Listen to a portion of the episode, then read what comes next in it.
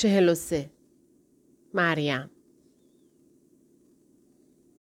در طبقه بالا توی اتاق مریم زلمای اذیت می‌کرد. مدتی توپ بسکتبال لاستیکی تازه اش را به زمین و به دیوارها کوفت. مریم ازش خواست این کار را نکند. اما زلمای می‌دانست که حرف مریم روی او تأثیر ندارد. بنابراین به کوبیدن توپش ادامه داد و با پررویی به چشمهای مریم زل زد. آنها مدتی ماشین اسباب بازیش را که آمبولانسی بود با حروف درشت در دو طرفش روی کف اتاق به طرف همدیگر هل دادند. کمی قبل وقتی تارق را دم در دیدند زلمای توپش را محکم به سینه چسبانده انگشت شستش را توی دهانش فرو برده بود. این کار از سرش افتاده بود مگر گاهی که از چیزی نگران می‌شد. با سوء زن به تارق چشم دوخته بود. گفت این آقا کیه من که دوستش ندارم مریم خواست توضیح بدهد بگوید که مثلا او و لیلا با هم بزرگ شدند اما زلمای وسط حرفش پرید و گفت آمبولانس را بچرخاند تا سپر جلو به طرف او باشد. و وقتی مریم این کار را کرد زلمای گفت باز هم توپ بسکتبالش را می‌خواهد. گفت کجاست؟ آن توپی که بابا جان برایم خریده کو؟ کو؟ من میخواهمش میخواهمش. صدایش رفته رفته بلندتر و با هر کلمه بیشتر شبیه داد و فریاد می‌شد. مریم گفت همینجا بود. و او داد زد نه گم شده. خودم می‌دانم. خودم می‌دانم گم شده. کو کو. مریم توپ رو از کمد که داخل آن افتاده بود بیرون آورد و گفت اینهاش. اما زلمای حالا داشت اربده می‌کشید و مشت میکوبید گریه می‌کرد که این همان توپ نیست اصلا نمی‌تواند همان باشد چون توپ او گم شده و این یکی دیگر است پس توپ خودش کجا رفته؟ کجا؟ کجا؟ کجا؟ کجا؟ آنقدر جیغ زد که لیلا مجبور شد بالا بیاید و او را بغل کند و تکان تکان بدهد و انگشتهایش را توی موهای تیره و پرپشت فرفری او فرو ببرد. گونه های ترش را پاک کند و توی گوشش نش کند. مریم بیرون اتاق منتظر بود.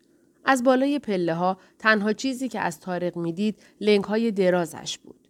پای سالم و پای مصنوعیش با شلواری خاکی رنگ که توی اتاق نشیمن بدون فرش دراز کرده بود. آن موقع بود که فهمید آن روز که او و رشید برای تلفن کردن به جلیل به هتل کنتینانتال رفته بودند چرا دربان آشنا می‌زد. آن روز طرف کلاه و عینک دودی به چشم داشت. به همین خاطر مریم زیاد متوجه نشده بود. اما حالا به خاطر می آورد. نه سال پیش او را به یاد می آورد که در طبقه پایین نشسته بود. پیشانیش را با دستمال پاک کرد و آب خواست.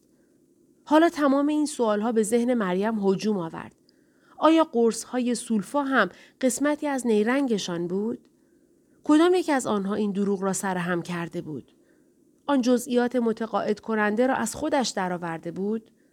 و رشید به عبدالشریف اگر اسم واقعیش همین باشد چقدر پول داده بود تا بیاید و لیلا را با قصه مرگ تارق از پا در بیاورد. چهل و چهار لیلا تارق گفت که یکی از همسلولی هایش پسر اموی داشتی که یک بار به جرم نقاشی فلامینگو در ملع عام شلاق می‌خورد. از قرار معلوم این علاقه شدیدی به نقاشی فلامینگو داشته. تارق گفت چند دفتر طراحی ده دوازده تا نقاشی رنگ روغن از فلامینگوهای توی تالاب یا خوابیده در آفتاب توی نیزارها. شاید هم به حالت پرواز توی غروب خورشید. لیلا گفت فلامینگو؟ نگاهی به تارق انداخت که بغل دیوار نشسته و پای سالمش را جمع کرده بود. لیلا دل توی دلش نبود که یک بار دیگر او را لمس کند. همانطوری که قبلا دم در حیات به سویش دویده و لمسش کرده بود. حالا که فکرش را می‌کرد چطور دستهایش را دور گردن او انداخته و سر روی سینهاش گذاشته و اشک ریخته بود و چطور اسمش را بارها و بارها با صدایی خفه و بریده بریده بر زبان رانده بود خجالت می‌کشید. نمی‌دانست کاری که کرده از فرد شور و شوق بوده یا از سر درماندگی شاید اینطور باشد. به هر حال نتوانسته بود جلوی خودش را بگیرد. حالا باز هم دلش می‌خواست او را لمس کند و دوباره به خودش ثابت کند که او واقعا اینجاست. خواب و خیال نیست. شبه نیست. تارق گفت بله فلامینگو.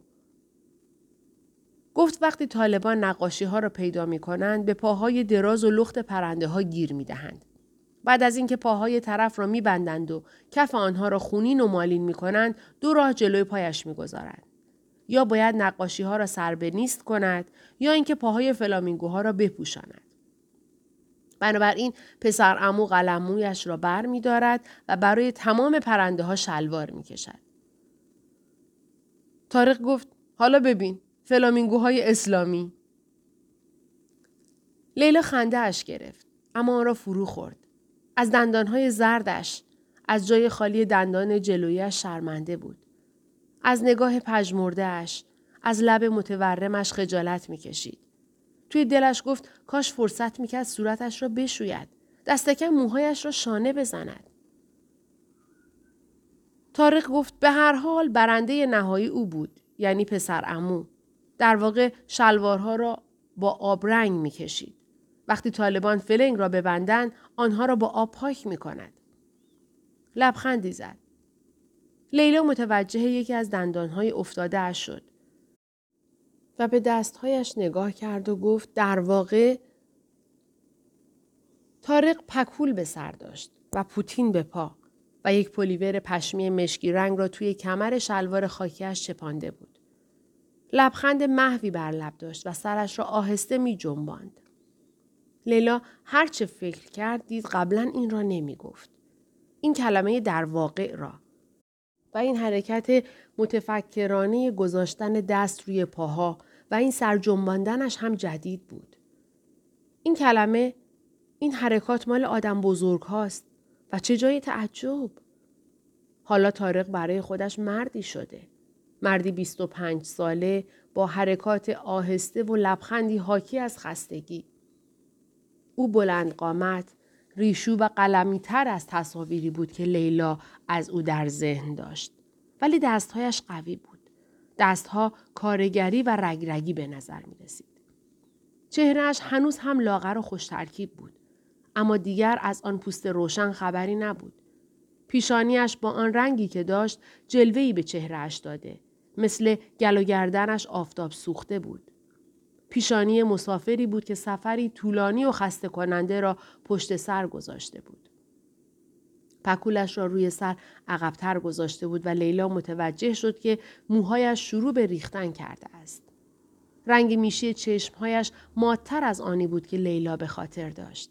کم رنگتر. شاید هم از نور اتاق بود. لیلا به یاد مادر تارق افتاد. به یاد حرکات با تو. لبخندهای زیرکانه و کلاهگیس ارغوانیش و به یاد پدرش با آن نگاه لوچ و آن بزلگوییهایش. لیلا قبلا دم در با هزار ترس و لرز و تتپته چیزی را که فکر کرده بود به سر او و خانوادهش آمده بهش گفته و او سر تکان داده بود. برای همین حالا ازش می‌پرسید که آنها پدر و مادرش چه کار می‌کنند. ولی وقتی تارق سر پایین انداخت و با کمی پریشانی گفت فوت شدند لیلا از سوال خودش پشیمان شد.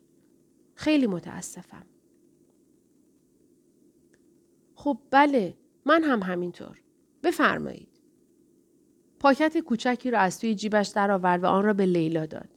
تقدیمی از طرف آلیونا. داخل پاکت قالب پنیری در پلاستیک پیچیده شده بود. آلیونا چه اسم قشنگی. لیلا کوشید این یکی را بی آنکه صدایش بلرزد بگوید. اسم همسرت است؟ تارق در حالی که با اشتیاق به لیلا لبخند می‌زد و انگار منتظر بود خاطره ای در اون زنده شود گفت اسم بوزم است. بعد لیلا به خاطر آورد آن فیلم روسی آلیونا دختر ناخدا که ناخدا دوم عاشقش شده بود.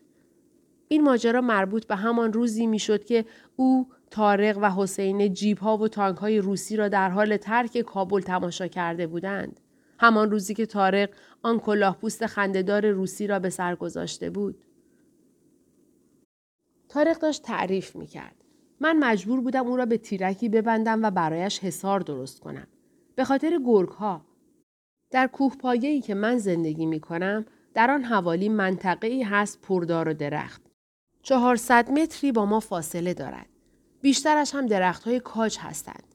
تعدادی هم سنوبر و سنوبر هندی. آنها اغلب توی جنگل هستند. گرگ ها را می‌گویم. اما وقتی بزی بعبع می کند و دوست دارد برای خودش این طرف و آن طرف بچرخد می تواند آنها را بکشد بیرون. برای همین حصار لازم است و تیرک. لیلا پرسید پای کدام کوه؟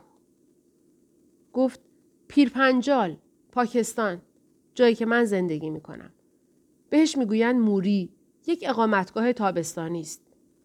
تا اسلام آباد یک ساعت راه است. سرسبز و پر از تپه ماهور. جا به جا درخت. بالاتر از سطح دریا. برای همین تابستانها خنک است. جان می دهد برای توریست ها. گفت بریتانیا آنجا را به عنوان قرارگاه بالای تپه نزدیک مرکز فرماندهی ارتش خودش در راولپندی بنا کرده تا محافظ کارها از گرما به آنجا پناه ببرند. تاریخ گفت هنوز هم آثار دوران استعمار به چشم می‌خورد. قهوه خانه های اینجا و آنجا خانه های یک طبقه با پشت بام حلبی که بهشان می‌گویند ویلا و از این جور چیزها.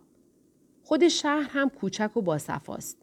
به خیابان اصلی مال می‌گویند که در آن اداره پست، بازار، چند تا رستوران و فروشگاه های هست که نقاشی های روی شیشه و فرش های دستباف را با توریست ها دلا پهنا حساب می کنند. عجیب این که رفت و آمد در خیابان مال این هفته از یک سمت یک طرف است و هفته بعد از سمت دیگر.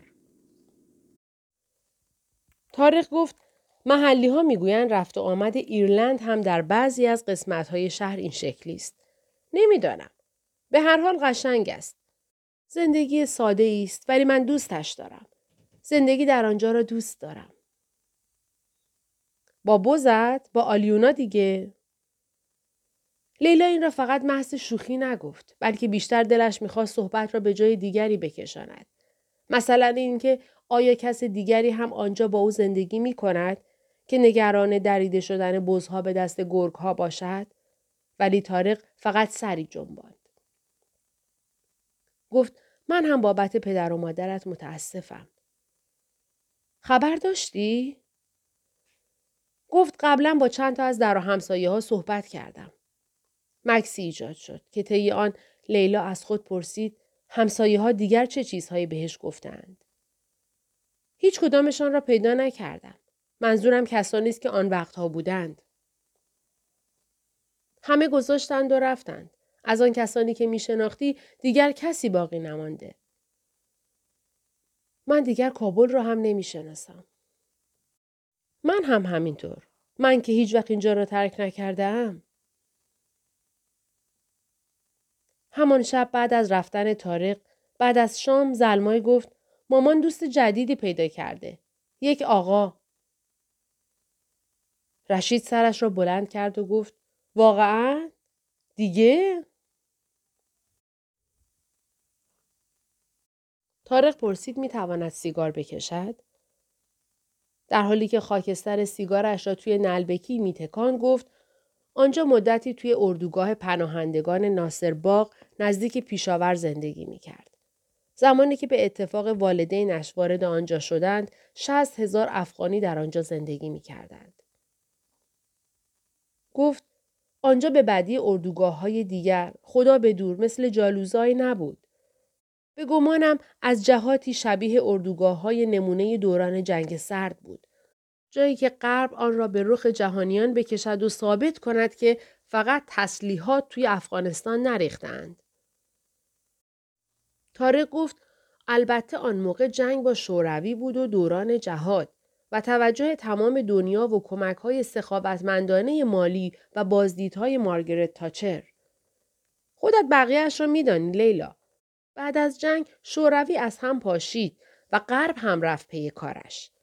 برای آنها دیگر خطری نبود و پولها هم ته کشیده بود.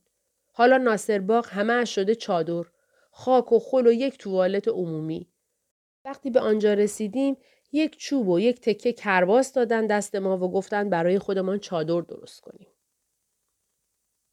تارق کلی از ناصر باغ جایی که یک سال در آن زندگی کرده بودند و همه چیز به رنگ قهوه‌ای بود گفت. چادرهای قهوه‌ای، آدمهای قهوه‌ای، سگهای قهوه‌ای، حلیم قهوه‌ای. در آنجا درخت بیبار و بری بود که تارق هر روز ازش بالا می‌رفت و پاهایش را از شاخه آویزان می کرد و پناهندگانی را که در آن حول و هوش توی آفتاب دراز میکشیدند و جراحت ها و دست و پاهای قطع شدهشان کاملا در معرض دید بود تماشا می‌کرد. سر بچه های لاغر مردنی را می‌دید که گالون های آب را به زور میکشیدند. تپاله سگ را برای درست کردن آتش جمع می‌کردند. با چاقوهای کند از چوب تفنگ ایکا چهل و هفت می تراشیدند. به زور کیسه های آردی را که نان پختن با آن کار حضرت فیل بود خرکش می کردند. در سراسر محوطه پناهندگان چادرها توی باد بال‌بال می زدند. باد ساقه علف های هرز را به هر سو می برد و بادبادک های افراشته از پشت بام آلونک های گلی را تکان می‌داد. کلی بچه از بین رفت. از اسهال خونی، سل، گرسنگی، از هر چه فکرش را بکنی. بیشتر بر اثر اسهال خونی لعنتی. وای لیلا چقدر بچه دیدم که خاک کردند. هیچ صحنه ای بدتر از این نمی‌تواند باشد. پاها را روی هم انداخت. دوباره لحظه ای سکوت بینشان حکم فرما شد. گفت همان زمستان اول پدرم جان سالم به در نبرد. توی خواب مرد. فکر می کنم هیچ دردی نکشید. طارق گفت همان زمستان مادرش ریه گرفت و داشت میمرد. یعنی اگر دکتر اردوگاه که اتومبیل استیشنی را به کلینیک سیار تبدیل کرده بود نبود میمرد. شب تا صبح بیدار می‌شد. از تب میسوخت. سرفه های شدید می‌کرد و خلطش حنایی رنگ بود. تارق گفت برای دیدن دکتر صفهای طولانی میبستند همه از دم توی صف میلرزیدند ناله می‌کردند سرفه می‌کردند بعضی ها کسافت از پروپاهایشان راه افتاده بود. بقیه آنقدر خسته، گرسنه و ناخوش بودند که نای حرف زدن نداشتند. اما او مرد محترمی بود. دکتر را می‌گویم. مادرم را معالجه کرد. مقدار قرص بهش دادم و آن زمستان جانش را نجات داد. همان زمستان تارق بچه ای را بیخ دیوار گیر انداخته بود. گفت حدوداً دوازده ساله یا شاید هم سیزده ساله بود. یک تکه شیشه بیخ گلویش گذاشتم و پتو رو از چنگش درآوردم. دادم به مادرم.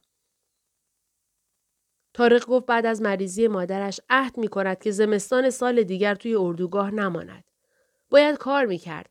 پول و پلهی به هم می‌زد و به آپارتمانی در پیشاور که وسیله گرمایی و آب بهداشتی داشت می‌رفتند. وقتی بهار فرا می رسد دنبال کار می گردد. گاه به گاه صبح زود کامیونی می آمده 20 تا پسر را برای جمعآوری سنگها بر سر مزاره یا چیدن سیبها به باغها می برده. در قبال چندر غازپول یا یک پتو یا یک جفت کفش. تاریخ گفت اما آنها اصلا او را نمی‌خواستند. فقط کافی بود یک نگاه به پای من بیاندازند. دیگر از کار خبری نبود. کارهای دیگری هم بود. گدال هایی که باید کنده می‌شد.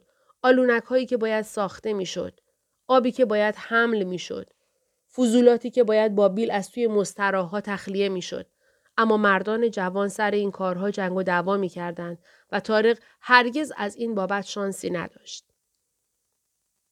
بعد یک روز در همان پاییز سال 1993 با یک فروشنده آشنا می شود.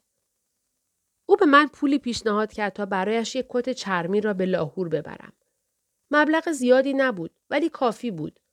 آنقدر که بشود با آن یکی دو ماه اجاره آپارتمانی را توی لاهور داد.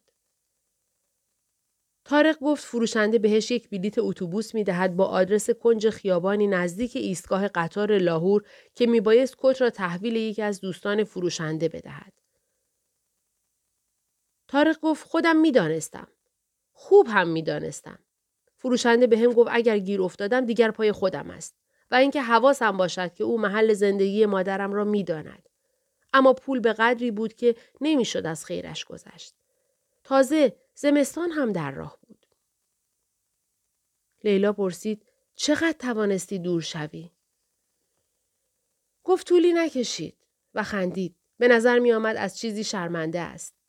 هنوز سوار اتوبوس هم نشده بودم. اما میدانی فکر می کردم در امن و امانم. خطری تهدیدم نمی کند. گویا یک حسابدار جای همان دوروبرها بود که مدادی پشت گوشش گذاشته و رد این چیزها را می گرفت. بررسی می کرد. سرش را پایین می انداخت و می گفت بله بله او می تواند این را با خود ببرد. بگذارید برود. قبلا عوارضش را پرداخت کرده است. هشیش توی سجاف ها جاسازی شده بود و موقعی که پلیس چاقویی به کت زد تمام هشیش ها توی خیابان پخش و پلا شد. تارق وقتی این را گفت دوباره زد زیر خنده.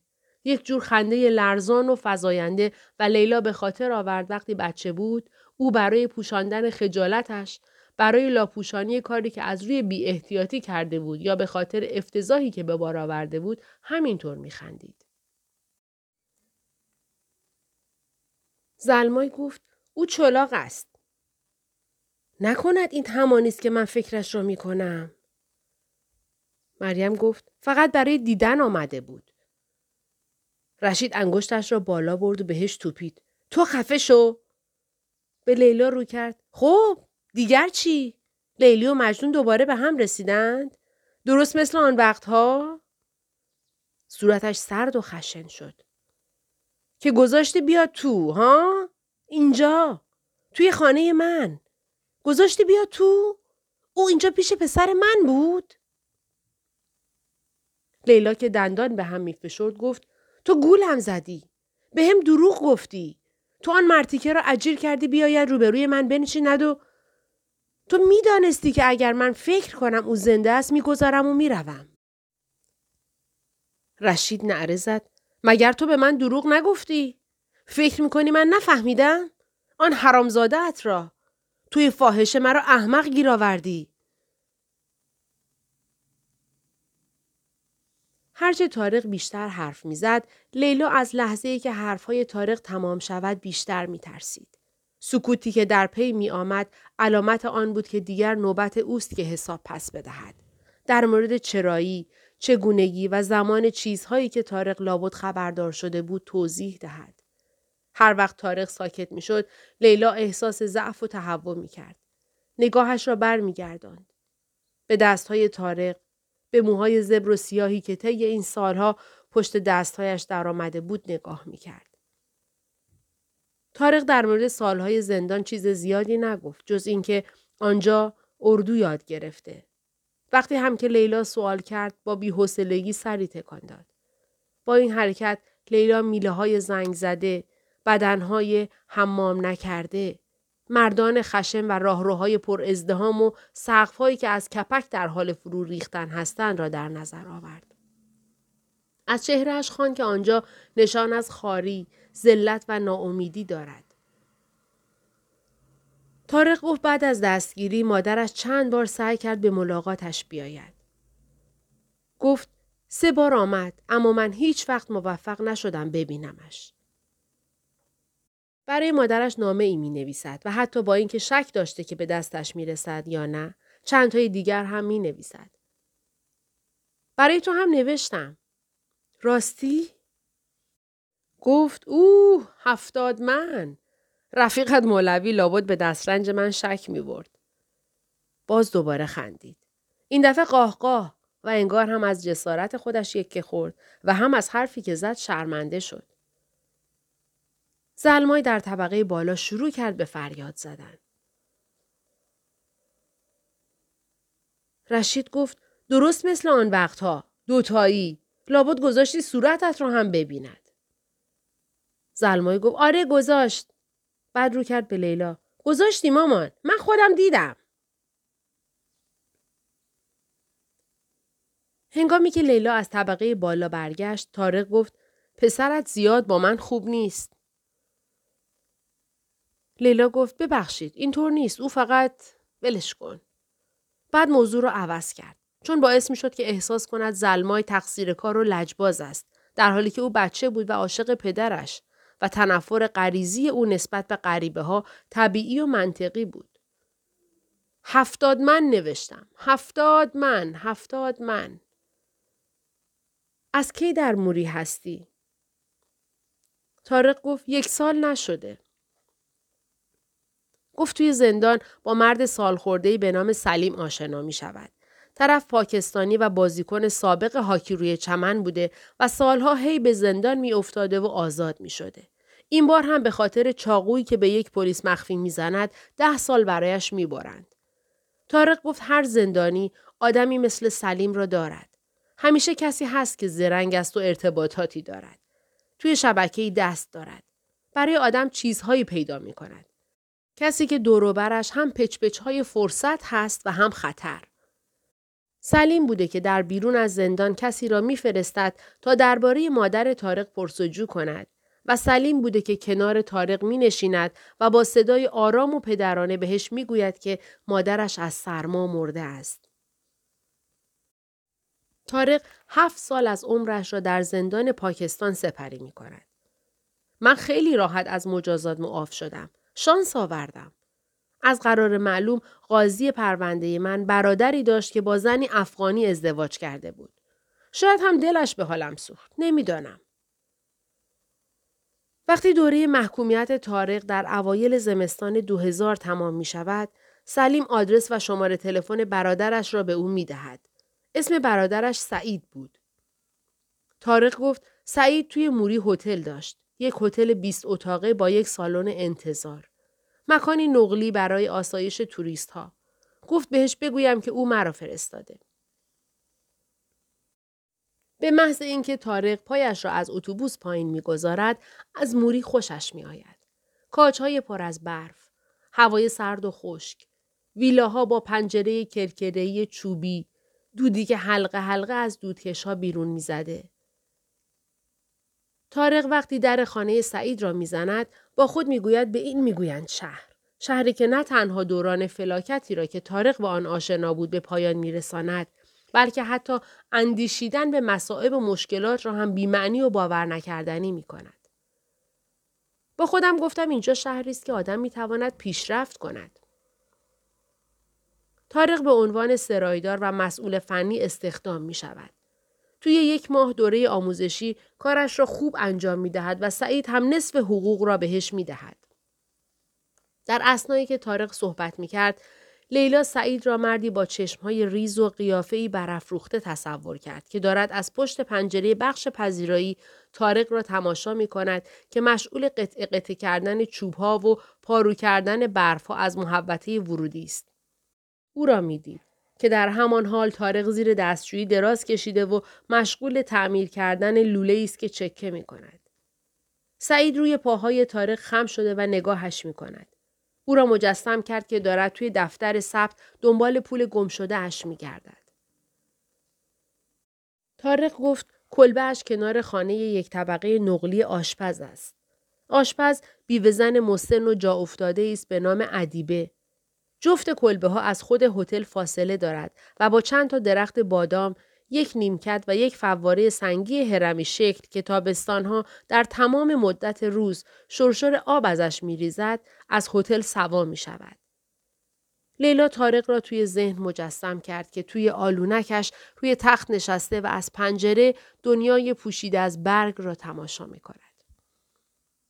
در پایان مهلت آموزشی سعید دستمزد تارق را تمام و کمال پرداخت می کند. بهش می‌گوید نهارش مجانی است. یک کت پشمی به او می بخشد و برایش پای جدیدی سفارش می دهد. تارق گفت از مهربانی مرد به گریه می افتد. تارق اولین حقوقش را در جیب می گذارد. به شهر می رود و آلیونا را می خرد. لبخند زنان گفت پشمهایش سفید سفید است. بعضی صبحها که تمام شب برف می آید وقتی از پنجره بیرون را نگاه می کنی ازش فقط یک جفت چشم می بینی و یک پوزه. لیلا سر جنباند. از پی آن سکوت دیگری آمد. در طبقه بالا زلمای هی توپ را به دیوار می‌زند. لیلا گفت فکر می کردم تو مرده ای. می‌دانم به هم گفتی. صدای لیلا شکست. مجبور شد سینهاش را صاف و خود را جمع جور کند. مردی که خبر را آورد آنقدر جدی بود که من باور کردم. تارق. ای کاش باور نمی کردم. اما کردم. بعد هم احساس تنهایی و وحشت کردم.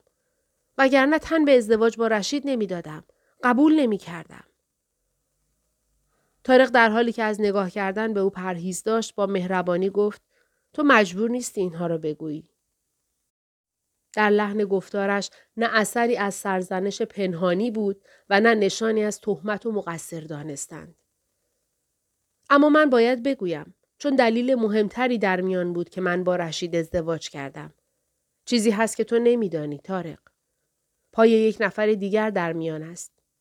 باید بهت بگویم.